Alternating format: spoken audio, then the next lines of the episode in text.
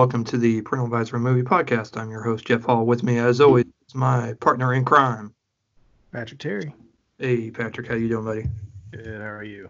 I'm all right. Yeah, just winding down. Or, in this case, Mango Rita-ing down tonight as we record our 54th episode. Right. 54. So, how you been? What's new? I'm pretty good. You know, of course, normal work week, but today got out the house for a little bit and, as I was saying before, washed my car. Then 5 minutes later, driving down the road, starts raining. And typical Nashville weather, it was rain, a couple minutes stop, then sunshine, then ran to another spot of rain, and then more sunshine. So, yeah. But then I met up with a friend, and we got Mexican for lunch, and had a mango margarita. Hey, look at you. Along with that, yeah. And it was cool. Awesome, man. Yeah. Cool. I did some cleaning. I mean, nothing new. Yeah. Did some dishes, did some laundry, did some cleaning out. We're still working on the playroom, trying to get it more organized, more decluttered, and basically... Yeah. Crap reproportioned into certain rooms or just preferably thrown away. But yeah, and then dining room cleaned. Yeah, and just cleaned. Still played Fortnite with York some. And, yeah. Yeah, nothing too wild and crazy for us today. We also this week working on scheduling another guest to join us for an episode. So, you know, we're in the process of, we always got the yes. We're just right. working on the when. Right. So, I'm going to be very excited. There's a specific movie that I kind of want her to talk about The Old Guard with us because it's comic book related, and she has a good knowledge of comic books, but I think it's more Marvel knowledge, but nonetheless, I think she'll still be able to help break stuff down. Yeah. But yeah, so that's awesome. I can't wait for that. Other than that, yeah, I mean, like you, just normal, you know, work week per se. Yeah. And everything. Gearing up, believe it or not, for school to start. I mean, for us, for York, I guess I should say. It'll just be it'll be starting out online. Right. And so we actually got him a Chromebook. Walmart had it probably 179 or something. So for what he's going to use it for, we thought it was perfect for him. So yeah. So we got that going for him, and then Grayson, we decided to keep her at her preschool because they have a private kindergarten that, you know, we trust them, and know if something were to happen, it'll be they've already got plans in place and everything. Yeah. So yeah. Yeah, that's about it. Just chilling otherwise. Yeah. My daughter's going to start online for school also. She's going to be doing online. Yeah. Which is good because I don't know how it's going to be sending these kids back in the building. Like they're kids. They're not going to just be honoring the whole. So they'll be wearing their masks with the mask down underneath their nose instead of over their nose. And yeah. Then the younger you get, they'll be having it on their head, and yep. You know, yeah. And then we'll be able to social distance because they're kids and they're used to being social, and right. It'd be hard to keep them apart. But I don't know. They'll figure out something, I'm sure. But until then, we'll just make do with what we got, I guess. Fingers crossed. That's it. So I guess we can go ahead and get into it, my man. So I kind of previewed it, I guess I could say, last week when I, you know, kind of showed my hand about what I wanted to talk about. I would have talked about it last week, but we had our awesome interview with director Rod Lurie, and which again, to me, that was something special for me. So I hope everybody enjoyed the interview as much as I did trying to do my best to ask, you know, good quality questions for the short amount of time we had to talk. Yeah. But I hope everybody enjoyed it. If you did, please recommend it to somebody. Not only the movie, but also recommend the episode to listen to. Yeah. I think other people would like it also. It was a pretty good interview. I listened to it, so it was good. Yeah, I wish you could have been there. Yeah, scheduling was a pain in the ass, but you know, made it work nonetheless. So, anyways, I'm still rambling. Shocker. So Palm Springs on Hulu, starring Andy Samberg and Kristen Milioti. Oh my God, I got it right. J.K. Simmons, Peter Gallagher, and Camila Mendez, which some people remember from Riverdale, and then the movie Dangerous Lives that I talked about. Right. That was like the Lifetime movie for Netflix. Yeah. And then Tower Hoechlin, who, if you watch Supergirl, he plays Superman. So they're also in it. It was directed by Max Barbarco. He's known for not really much. I mean, he's basically done some independent stuff. Cuddle Buddy, The Duke, based on the memoir I'm the Duke by J.P. Duke, and then Mommy, I'm a Bastard, you know, for 2013. So this, you know, and then it was written by Andy Samberg, who has done some other independent stuff that I've never heard of. But yeah, he this was good, man. I really dug it. If you like Groundhog Day, or if you're like me and are one of the few people that actually don't like Groundhog Day, I know, don't at me, but it's true. I it's just not for me. I've seen it one way too many times. But I do love me a movie about time loops. Yeah, getting stuck in time loops. I am a sucker for those kind of movies. Kind of like Edge of Tomorrow with Tom Cruise. Edge of Tomorrow, Vantage. Dude, we could almost do an entire episode just on time loop movies. Vantage Point, Time Code with Jake Gyllenhaal. Not Time Code. Is that it? Time, something like that. That sounds right. Where he's on the train and he gets stuck. I'm almost sure that's the name of it. I'm kind of wondering. Nope, Time Code's a different one. Shit, whichever. And it's not Time Cop. Oh, well. I'll figure it out later. I'll look it up later. Hopefully someone is yelling at the, at their speakers. Oh, my God. This is that. How can you not know Jake Gyllenhaal's entire filmography? You're usually so good. You're screwing this up all. Anyways, I like a good time loop movie. Even Looper.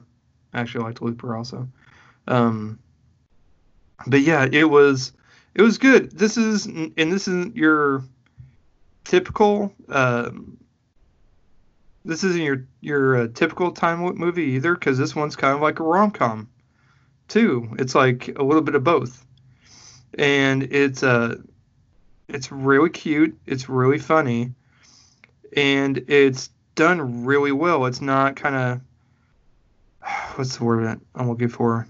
I wouldn't say half-assed, but it could be. I mean, you know, it's done really well. It's very thoughtful. It's very, the way it was written was very was nuanced and new. It's not something we're used to seeing.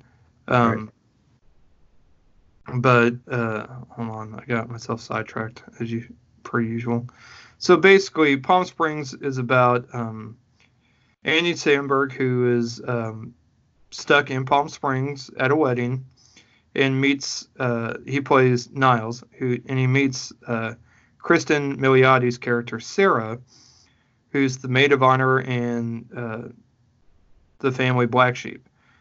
Basically, after Niles rescues Sarah from a disastrous toast, Sarah then becomes drawn to Niles and his offbeat nihilism.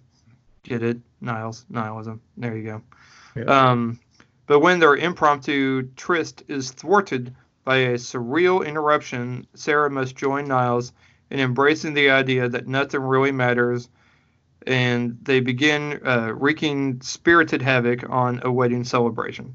Because they don't know how to get out of the time loop, so they just kind of say to hell with it, and, you know, nothing matters because they're going to just repeat the day over and over again. Right. Until... But, you know, it's that, but it's basically that summary, but it's also more than that because in having to repeat the same day over and over again, trying different things, they form a bond, you know, and a connection. And then, you know, they start kind of falling for each other. And then Sarah wants to get out, you know, basically gets tired of the time loop and wants to get out. Right. And so she leaves, and Niles is like, I've tried every, you know, pretty much, listen, I've tried everything. You know, he's just given up.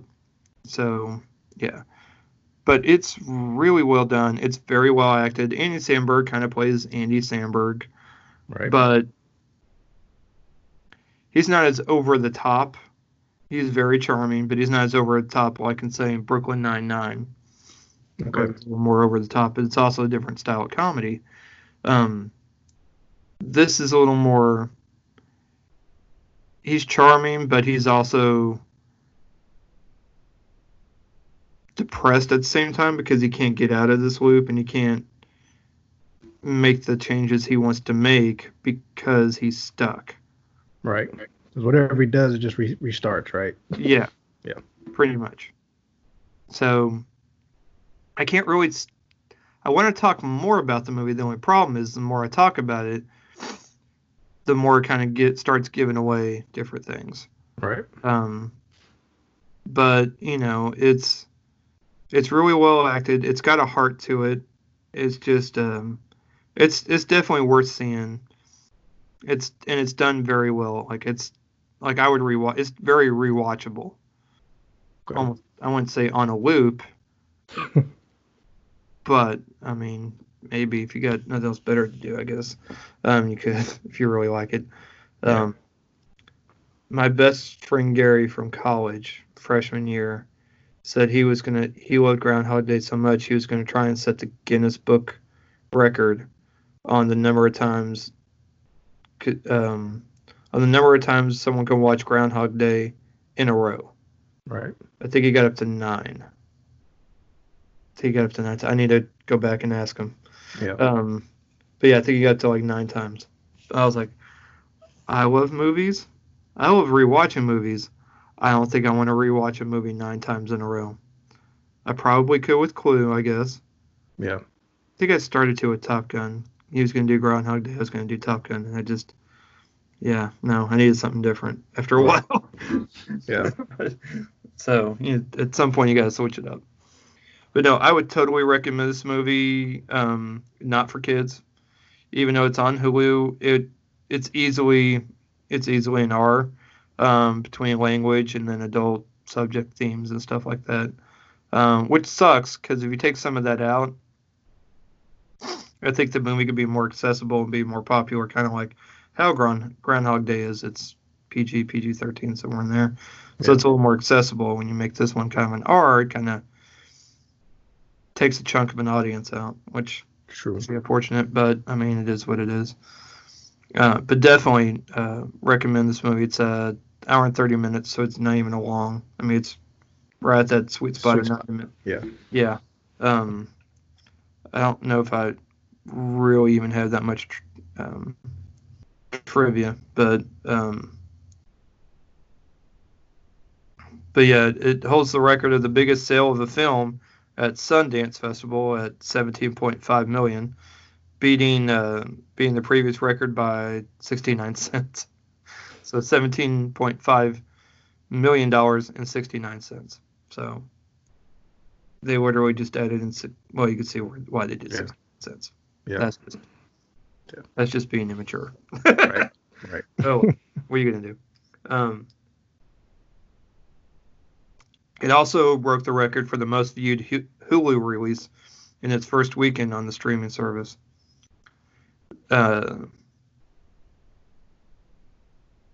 Let's see. Andy Samberg did admit multiple endings were written and even shot. They held private friends and family screenings of the different versions to get opinions on which ending worked. Samberg jokes, all right, it might not be perfect, but everyone liked it. So,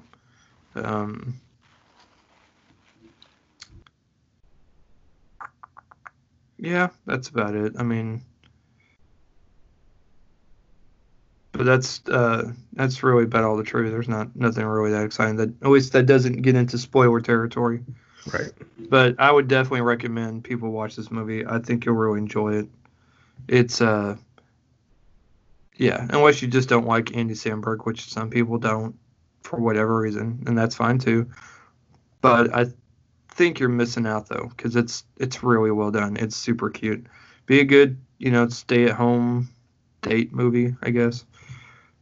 But yeah, so getting into my second film is The Last Movie Star. This stars Burt Reynolds as Vic Edwards. It's this movie is actually from 2017, but I don't think it actually got released till last year. Okay. It's one of those, you know, that was made but never got, like, I guess just didn't have distribution, I guess. Right. Yeah. More or less. And the original title for the movie was called Dog Years. It's rated R. It's 134 minutes long. It's about Burt Reynolds plays Vic Edwards, who's an aging former movie star that is forced to face the reality that his glory days are behind him. On its surface, the film is a tale about faded fame. At its core, it's a universal story about growing old. I'm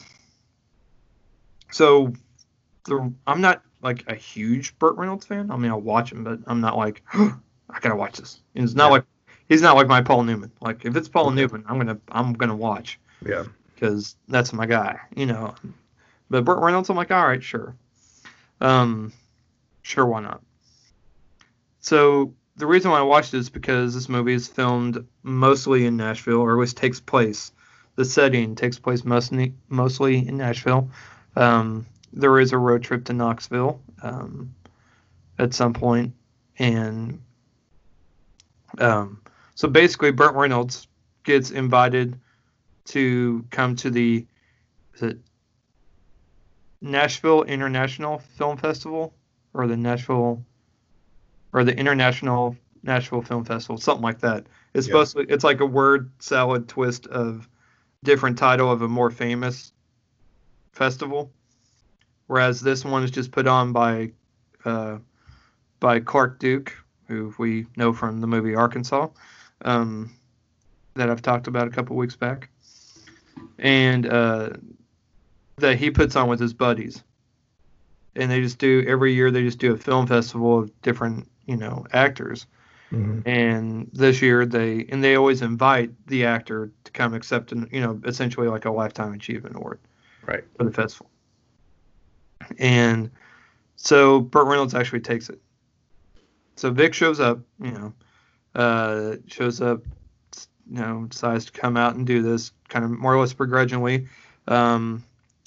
Basically, his friend, played by Chevy Chase, very small role, encourages to go do it because he's like, well, what else do you have to do, you know, right now?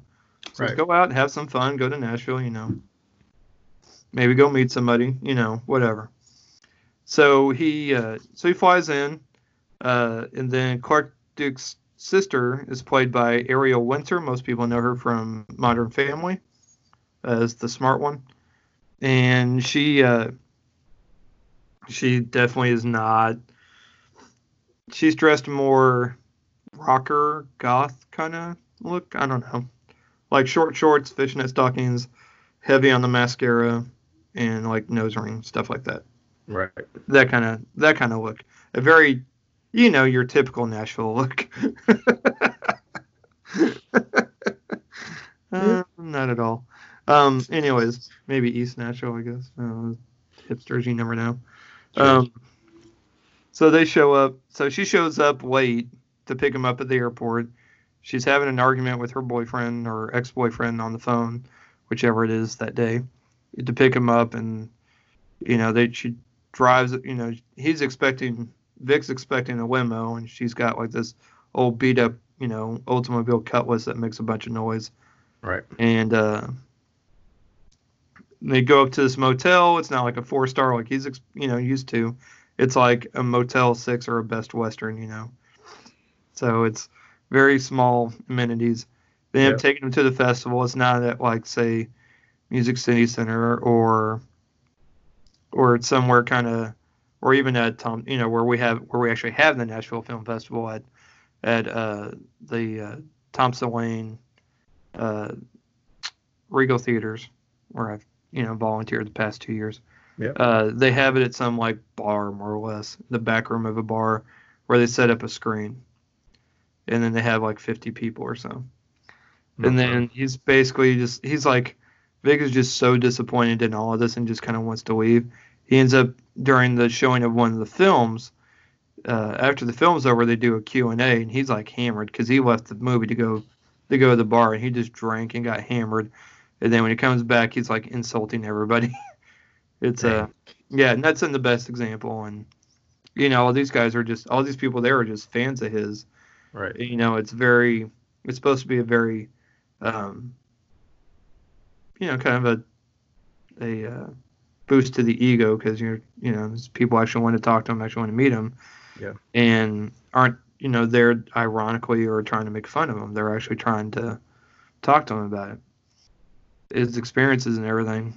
So he makes an ass of himself. The next day, sister tries to pick him up to go take him back to the festival. He said he'd only go, but he has to make a side trip. And they end up going to Knoxville. Okay.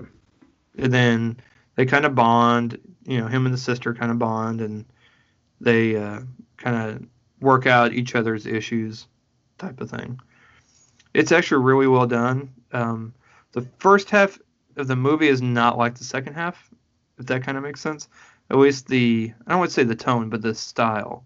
Because what they do is they intercut different scenes from, like, Smokey and the Bandit and Deliverance, where he's talking to the characters he actually played on screen, but he's talking to them more or less like a hallucination or a dream. Right. And he's talking to him like his younger self. So it's actually pretty interesting how they decided to do that. And I found it pretty inventive and nuanced. I actually really enjoyed it. The movie was actually pretty good. I was kind of surprised. But it is, you know, I don't want to say coming of age. It's coming to terms with your age, I guess, is more like it. Right. But no, it's good. I really enjoyed it.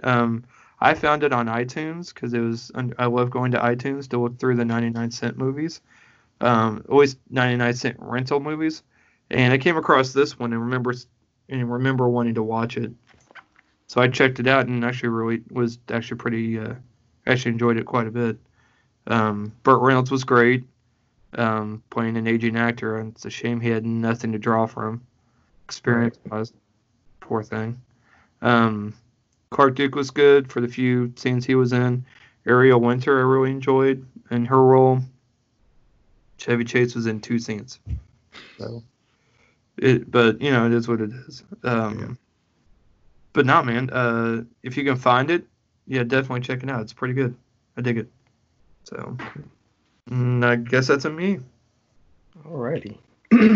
So I'm gonna talk about first movie I watched before we recorded last time, but I held it over for this week. I actually wasn't going to talk about it at first, but I figured why not. So this movie is on Netflix. It's Fatal Affair, and it was released July 16th, and it's just shy of an hour and 30 minutes at 89 minutes long, so just short. So it's even more of a sweet spot, so kind of helps it out to not be that long. So the director is Peter Sullivan, who normally does Lifetime-like movies, like Christmas movies and thrillers. I don't think he's ever done a Christmas thriller, but he mostly does Christmas theme and thrillers that are kind of Lifetime movie style. Gotcha. So I didn't know that until after watching, but it makes sense. It makes sense now. That will happen. But movie stars Nia Long and Omar Epps. They play Ellie and David. Then you have Stephen Bishop, who plays Marcus, Ellie's husband. Then you have Aubrey Cleland, who plays Brittany, which is Ellie and Marcus's daughter. And then you have a friend to Ellie, Courtney, played by Maya Stojan. So as far as what the movie's about, I guess the IMDb definition is Ellie tries to mend her marriage with her husband, Marcus, after a brief encounter with an old friend, David, only to find out that David is more dangerous and unstable than she'd realized. Dun, dun, dun. My interpretation was wife gets involved in an entanglement that becomes dangerous. Good there. Yeah. So Ellie is, of course, as I said before, married to Marcus, and they both have a daughter who's off to college. But both Ellie and Marcus are attorneys. Marcus recently suffered an injury that he's recently recovering from, but they're kind of having, I guess, their marital problems. But on top of that, they recently moved out of the city and got themselves a beach house. Okay. So they just moved in. It kind of, I was first when I was watching, I was like, man, is this going to be like the movie with Michael Ealy and Megan Good, The Intruder? Oh, yeah, yeah. That's what I was thinking. Yeah, because some posts I saw on social media was like, this movie, we've gotten this movie like 6 or 7 times before with other movies. I kind of agree with that to a degree. But so basically, Ellie goes to work and they have a meeting for a case that they're working on. And that's where she runs into David, who got brought on as a tech consultant because he's going to help out to get some information about information from, I guess, another company to help them with their case. And I guess it's not, of course, the way legal things work, if you don't get it legally, you can't even use it in court, supposedly, right? Sure. But whoever the lead lawyer is like, you know, you just get the information, I'll figure out how to work it in type deal. Okay. But anyway, so they kind of banter after the meeting, and at no point does Ellie mention to David that she's married, but she gives him his card and says, hey, you can call me anytime. And which is, you know, weird. Like, you know, you're married. This might be won't be the first thing you say. But, of course, they're going through the thing. So she's supposed to be meeting her friend for drinks after work. And then she decides to invite David out. I guess she's thinking, well, I got my friend there. And he comes out. Nothing can happen because, you know, we're all together. So Courtney gets held up at work. So it ends up just being her and David. So they have drinks, they even dance, and things get a little hot and heavy on the dance floor. Okay. So they go and have a seat and they drink. And that's when she mentions that she's married, even shows pictures of her daughter.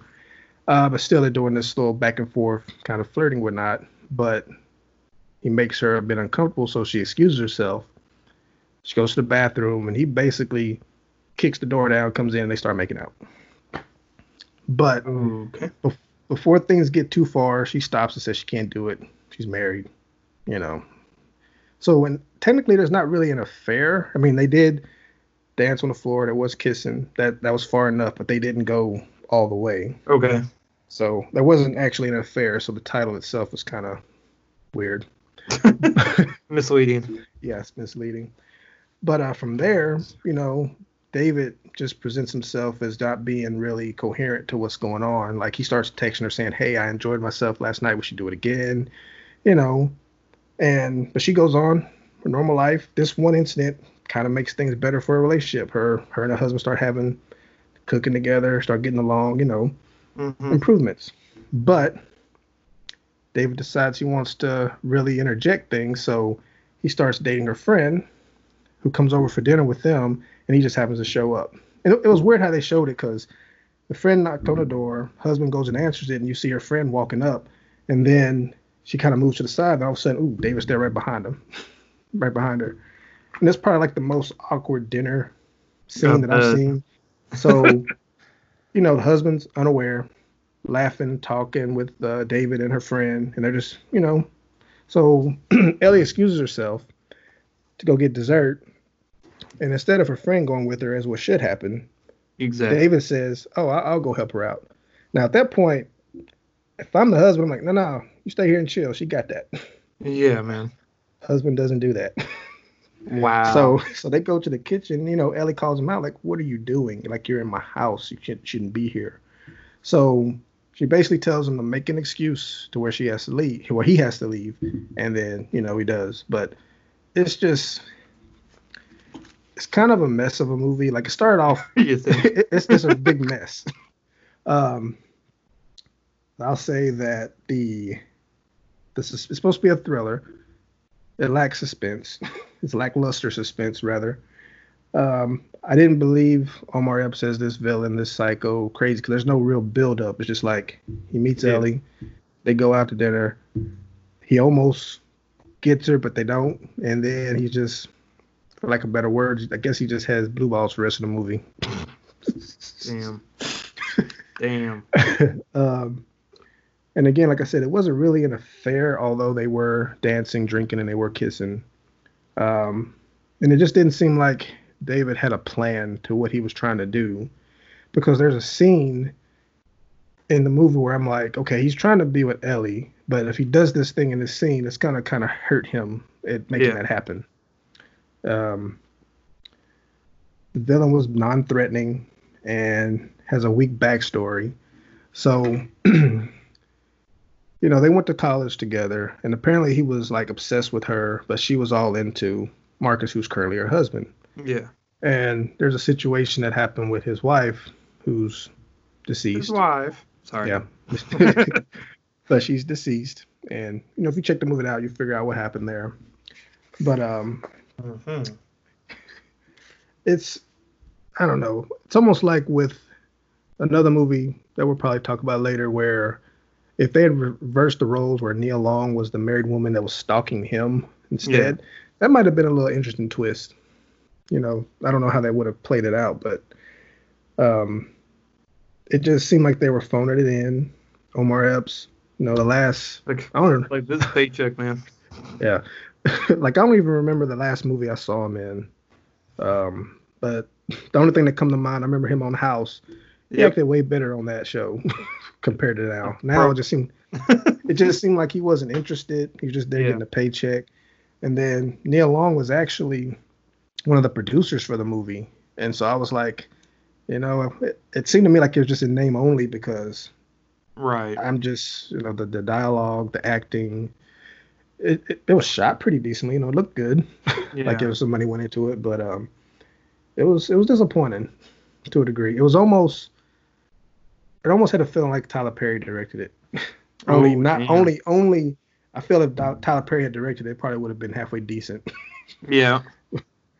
But, you know, you got Peter Sullivan, who normally does Christmas-themed movies and thrillers. So, Lifetime. It should have been on Lifetime, in a way. Yeah. That's what it felt like. And well, that's Fatal Affair. Okay. Hey, real quick. Yeah. Real quick. Source Code, the Jake Gyllenhaal movie. Okay. Time Loop movie. Sorry to get back to that, but that had to be figured out for my sanity. So I wasn't far off. It was a time loop, and there's code in the title. It was just source code. Word off. Yeah. Not time code. All right. Anyways, back to our regular scheduled podcast.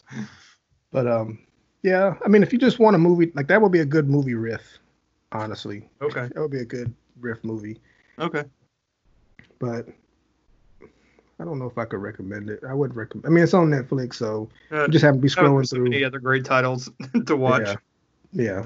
But go watch Extraction again. Don't fall for it being Nia Long and Omar Epps, because they kind of had a lackluster performance. And then the last movie that they were in together was Alfie in 2004, I believe. Yeah. And then before that it was In Too Deep in 1999. So they've only been in two movies together. This is the third one. Okay. Yeah. I was really hoping for more, because I'm like, you know, last thing I saw Nia Long in was Bankers with Samuel L. Jackson and Anthony Mackie. Yeah. And then before that, it was 47 Meters Down, where she was just there at the beginning, then afterwards forgotten about. So this one, I was like, okay, cool, you get to see them. And like the first trailer I saw for this movie was misleading, because I thought maybe they were a couple, but yeah. So that's that movie. Other than House, the last thing I remember seeing Omar Epps in. Hold on, I'm getting there. Stand by. I don't even remember him being in Dracula 2000. I never saw Love and Basketball. I'm not sure if I even saw In Too Deep. I may have seen The Wood, but I'm not 100%. Oh, The Mod Squad from 1999. So that's literally the last thing I remember seeing him in, was something from the last century. Wow. Yeah, those other ones. I saw him in Scream 2. I remember him in Scream 2. Oh, yeah. I remember that. I remember him in ER. Higher Learning, that's what I was thinking of. I don't know if they could make that movie now. Maybe they could. Maybe Higher Learning. I don't know. Yeah. Major League 2, William Bates Hayes. I remember that. Yep. The Program. I remember that one for sure, because my brother and I watched that. My brother watched it more than I did. Juice, of course. Yeah. Everybody remembers him in Juice. You got the juice now. I will say there's a scene at the end that kind of like a callback to that movie. Oh, I'll just leave it at that. Okay. That's awesome. But one of the memes I saw, somebody wrote, said, if Nia Long and Omar Epps didn't want to do this movie, all they do is say so. Yeah, all they had to do was be like, nah, we good. Yeah, that's all they do, but it's done. It's out there. I'm sure they all got kids. Yeah. I mean, it was last time I checked Netflix, it was like number 10. It was in the top 10 for a while, but it's gone now. Oh, okay. I think it ranked pretty high for a while. So the second, it's not a film. It's actually a show, also on Netflix, anime. Okay. Called Cannon Busters. This is actually older. It was released last year, August 15th, 2019. The director is LaShawn Thomas, and he's the chief director. But then there's another director, Takahiro Notori. It's 12-episode season, and each episode is about 25 minutes, so not long. You can watch it. It's like 6 hours total, 2 episodes a day, knock it out, or do 4 a day. However, gotcha. So the 3 primary characters for this anime is Philly the Kid, Sam, and Casey. Sam is a friend bot that gets separated from her owner/friend, Prince Kelby, after the kingdom of Boudica gets destroyed by a mysterious force. And while in search of the prince, she meets an abandoned tech bot named Casey. And this tech bot, she just loves fixing things, has an affection for flying vehicles like planes. She just has this weird obsession with flying. But let's see. And these two, they head out to search for Philly the Kid. And the reason they're searching for him is they need him to escort them to Gara's Keep, which is where Prince Kelby should have been taken for safety after this happened. And then they find themselves in many challenging situations along the way, and even make an ally or two in the process. So Philly the Kid has an interesting thing about him. He, I guess you say it's a gift or a curse. He can't die. But the interesting thing is, he does die, but he comes back, which is kind of related to another movie we were maybe talking about later. But the interesting thing about him, when he dies and comes back, the number of times that he dies comes back on his skin in the form of a tattoo. Okay, gotcha. So when we're introduced to him, he basically gets shot in the chest, kills, and you see a big gaping hole in the middle of his body. But it heals, and after it heals, the number 22 is on his chest. It's a mark. This is the 22nd time that he's come back or died, whichever. Okay. And he drives around in a pink Cadillac, but it runs by coins, like quarters. So, outside of any other mechanical issues, to drive, you have to put a coin into the coin slot and you drive. But if you put in 4 coins, it goes into this beast mode, like Raging Bull, where it turns into a giant bull, matador type transformer, basically. So it's like Taxi Driver? Not the movie, the game. Yeah. Something like that. Okay. And then Sam, she pretty much is programmed to become friends with people. So everybody she meets, she wants them to be friends. And so she's befriended, of course, Philly the Kid and Casey. Sorry, that's what I'm thinking. Crazy Taxi. Sorry, go ahead. Yeah, sorry. That's okay. Continue.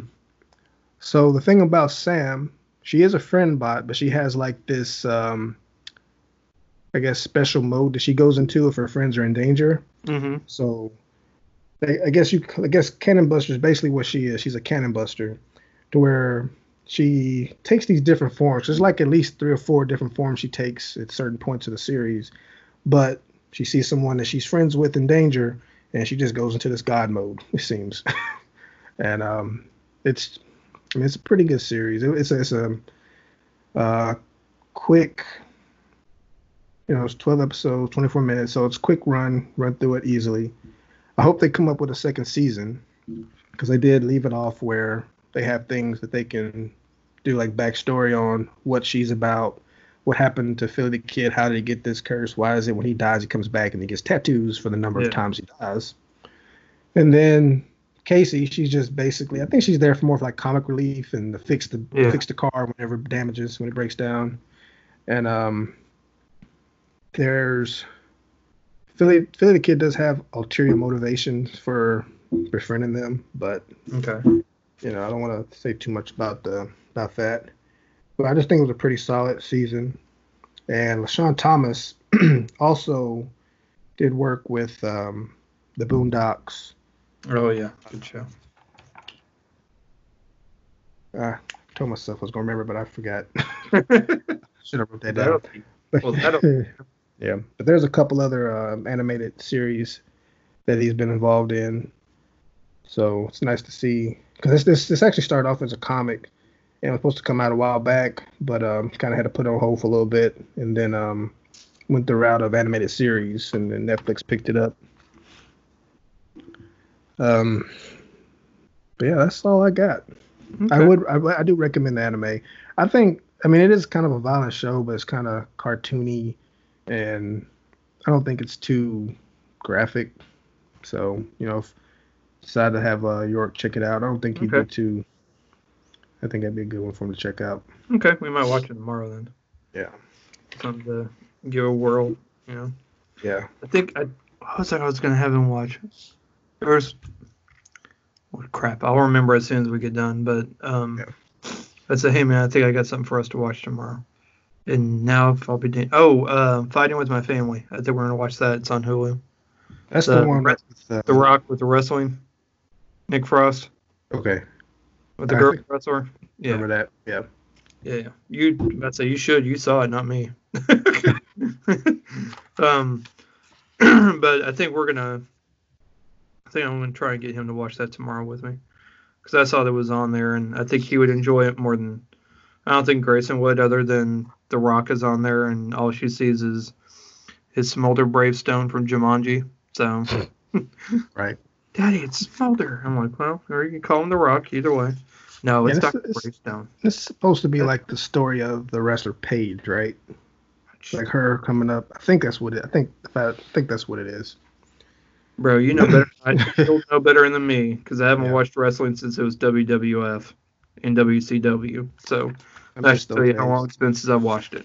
So yeah, I usually just catch up on Cliff Notes on YouTube.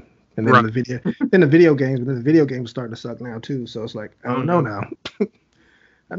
They need to get another company to publish and develop it, because the last one they came out with, although they got an arcader coming out in September, I don't know if that's going to redeem anything, but we'll see.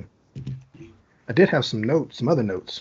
Okay. So I was on Regal's website, and I saw that they're going to have a new reopening date for their theaters that's forthcoming. So instead of July 31st, I'm thinking it's going to be sometime in August. So I was looking at some of the movies that they have coming out. Greenland, which is Gerard Butler. That's been postponed. It has. So, okay.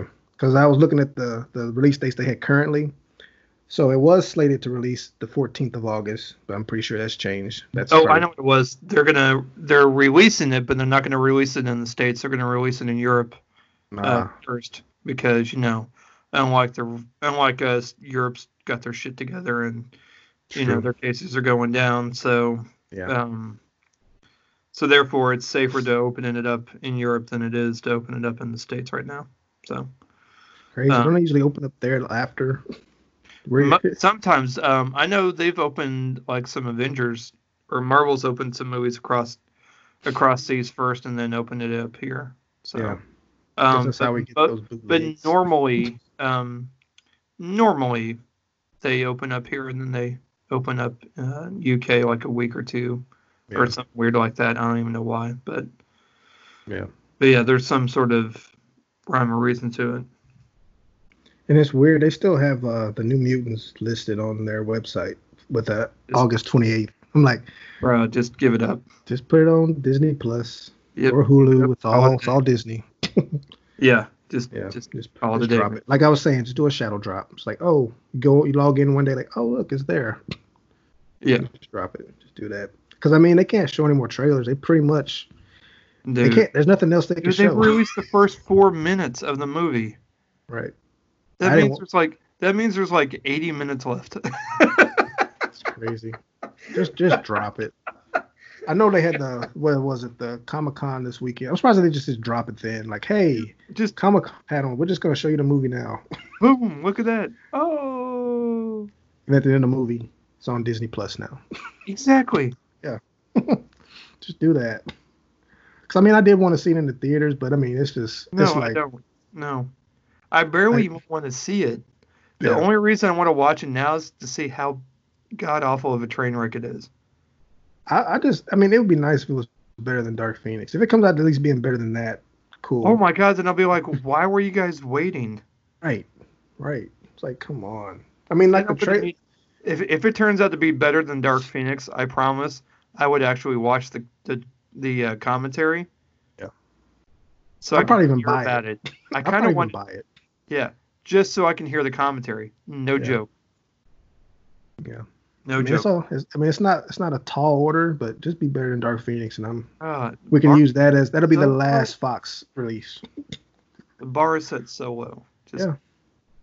I mean, there's some characters they named in the trailer that I recognize. You know, they were showing their real names, but I recognize them as their comic book names. Magic Sam, which is I think Cannonball.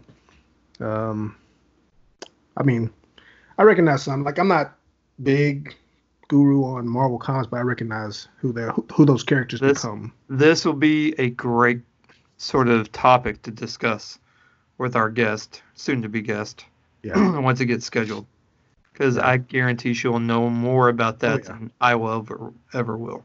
Yeah, I will need to make notes. Remind me to make notes. Okay. Like, write this down. But yeah, oh my God. But yes, I did read an article where. And then, of course, Tenet, again, they're just like holding off on that. But now they're also talking about possibly releasing it in Europe first, just so they can get it out in theaters. Yeah. But the thing they're worried about is people bootlegging it. I mean, it's going to happen. It's going to happen either way. Whether they release it here or release it there, it's going to get bootlegged. Anyways. So I've read that as well. Yeah. So yeah, so as far as trailers, we've got a new, I guess, official trailer for Bill and Ted Face the Music. Mm-hmm. It was a Comic-Con release trailer, but it was good. Basically, once they once told they'd save the universe during a time traveling adventure, two would-be rockers from San Dimas, California, find themselves as middle-aged dads still trying to crank out a hit song and fulfill their destiny. So, yeah. It looks like it'll be fine. Yeah. It looks like a fun movie. It looks like it'll be fine. Yeah. It looks like it's just straight up fan service and nothing more than that and nothing less than that. So it'll be interesting to see how they pull it off. Yeah. So curious. And then let's see. Next we have Rogue. What is Rogue? Rogue is Megan Fox's new movie because everybody's been wondering where Megan Fox is. Oh, yippee. Okay, or nobody's been wondering where Megan Fox is. She's not in the Transformers movie, so therefore she's in this one, where she tackles the thrilling new role as a battle-hardened mercenary. I can't even say that with straight face. In this explosive action saga. As team leader O'Hara, she leads a lively squad of soldiers on a daring mission. Rescue hostages from their captors in remote Africa. But as the mission goes awry, as it often does, and the team is stranded, O'Hara's squad must face a bloody, brutal encounter with a gang of rebels and the horde of ravenous, enraged lions they encounter. Sounds interesting. Sure does. This is one for theaters. It's called Rogue. And oddly enough, Lionsgate is putting it out. And it's called Rogue. Rogue. See, when the hunter becomes the prey, that's the tagline. See, when I heard Rogue, I was thinking, "Oh, is she gonna be the X-Men character?" Yeah, of course not. So I'm not laughing because she's playing a strong female lead. It has nothing to do with it. Yeah. If you look at the movie poster, and she's in full makeup. I see. Like she looks like a model cosplaying as a soldier. I saw the thumbnail with her holding a weapon. I'm like, yeah, I'm not buying that. There's a line down the corner. I'm not buying that. Yeah. Okay. Yeah. I guess ScarJo's busy making Black Widow and you know, Charlize Theron was too busy making Old Guard. Yeah. And let's see who else. Mackenzie Davis. I don't know what she's doing or she's making another Terminator. But she may actually be making a drama. I think I saw her making some other movie. Anyways, Megan Fox. All right. Yeah, I'm gonna watch the trailer when we're done and check it out. Yep. Yep. You should do that. Maybe not movie news, but Walking Dead. Yes. Finally gonna have some other spinoff. So they're going to finally show episode 16 of season 10, October 4th. But then they also said season 10 is going to get 6 more episodes shot. So I'm like, this is supposed to be the finale. So if you're going to have season 11. So if you're going to have 6 additional episodes, episode 16 can't be the finale. Yeah. That's not how that works. Because I think season 11 won't be out till next fall. And then they'll have, what is it? World Beyond, Walking Dead, that new Beyond show. Right. Where when this finale shows, it's going to go right into that show. It's the new mutants of Walking Dead. I guess so. And then Andrew Lincoln, who plays Rick Grimes, is supposedly ready to get the movies out because they're supposed to be having 3 movies based on Rick Grimes' character from what happened to him from season 9. Oh, okay. Yeah. So, we'll see. All right. One last trailer. Black is King. It's a visual album from Beyonce is inspired by The Lion King. Did you watch the trailer? You watch it? Not yet. No. I don't know. That wasn't good. That song wasn't good. Why would you try and make... I mean, I know you got the money, but man. I'll watch the trailer. I don't want to prejudge. But still, the song wasn't good. No, man, I was watching. I mean, I see what she's doing. It's just, I don't know. I don't know. Like when she started talking, I turned the trailer off. Oh, it's coming to Disney Plus on Friday. Yeah, it's going to be Disney Plus. July 31st. But I was watching it, and as soon as she started talking, I wasn't interested. Yeah, you're like, yeah, I'm good. But that's literally the only 3 trailers I could find for the week. So yeah, I'll probably check it out. You know, it's hard to have trailers for, you know, we don't have a whole lot coming out. True. I will tell you, I already know all my movies for next week that I'm planning on talking about. So I don't mind showing my hand. I did watch The King of Staten Island. I'll talk about that next week. Mm-hmm. I downloaded The Rental, which is Dave Franco's new movie that he directed. Basically, it's a people rent out an Airbnb and shit happens. And I was going to watch that. Yeah. So you should. We could both have it. That might be on mine. Because I was watching the trailer and I was like, yeah. But I didn't get a chance to watch it this weekend. So me either. Yeah, so I won't watch. I may watch it tomorrow. I don't know. We'll see. Yeah. And then one I know my wife would want to watch, Inmate Number 1, The Rise of Danny Trejo. It's a documentary about Danny Trejo and basically his very, very, very interesting life as someone that was, and you know, he's a felon. I mean, it's the best way to put it. He was a felon that once he got out of prison, he decided to do something positive with his life, and he became a role model to people. And then, you know, trying to keep people out of falling into the cycle he fell into. And then also, you know, talk about acting. He said he once started, because I listened to an interview one time when I was driving back from Missouri, listened to an amazing interview with him where he said that he had someone ask him if he could be in their student film. Mm-hmm. And he said yes. He's like, are you guys gonna have lunch? You know, are you guys gonna? He's like, I wouldn't expect you to have craft services, but you guys have to at least buy me lunch. Right. So they bought him lunch, and he basically did it for that. Like he didn't expect him to pay him. He said, you just have to buy me lunch. And so so he did a student film for the price of a lunch. That's cool. And he's like, I've never said no. He's like, because you never know when it might be your last. So I always say yes. It's true. Like, okay. Well, if he always says yes, I bet I'm gonna try and. I mean, what the hell? I'll watch the documentary and try and get him on. Like you said, hey, from what I understand, you don't ever say no. Right. He'll probably be the last day. You try. That's true. Besides, my wife bought one of your Trejo's Tacos masks, so she actually ordered one. Really? It's on her. Yeah, she hasn't worn it yet, but she has it. She's very excited about it.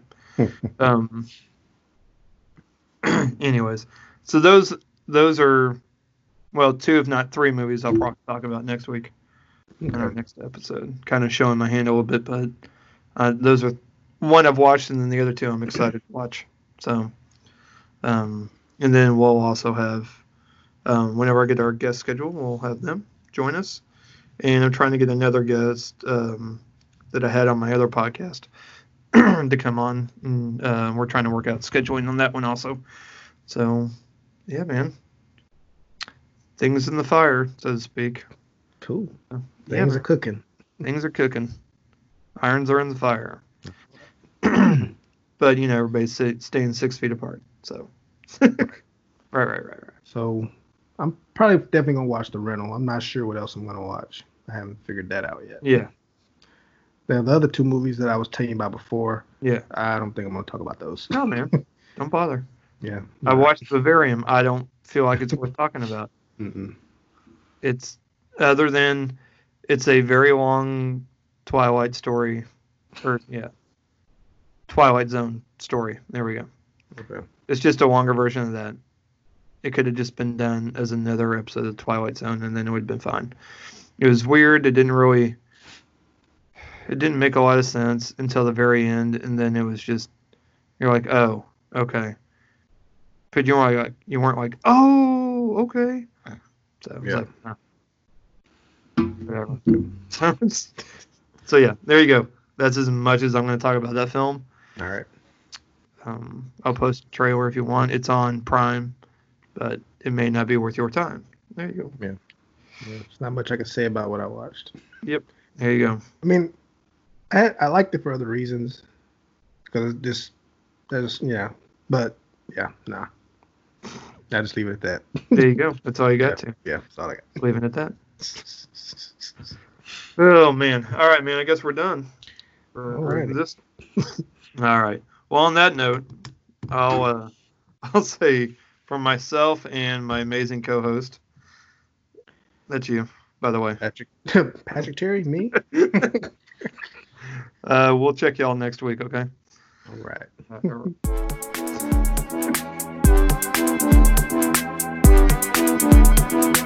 right.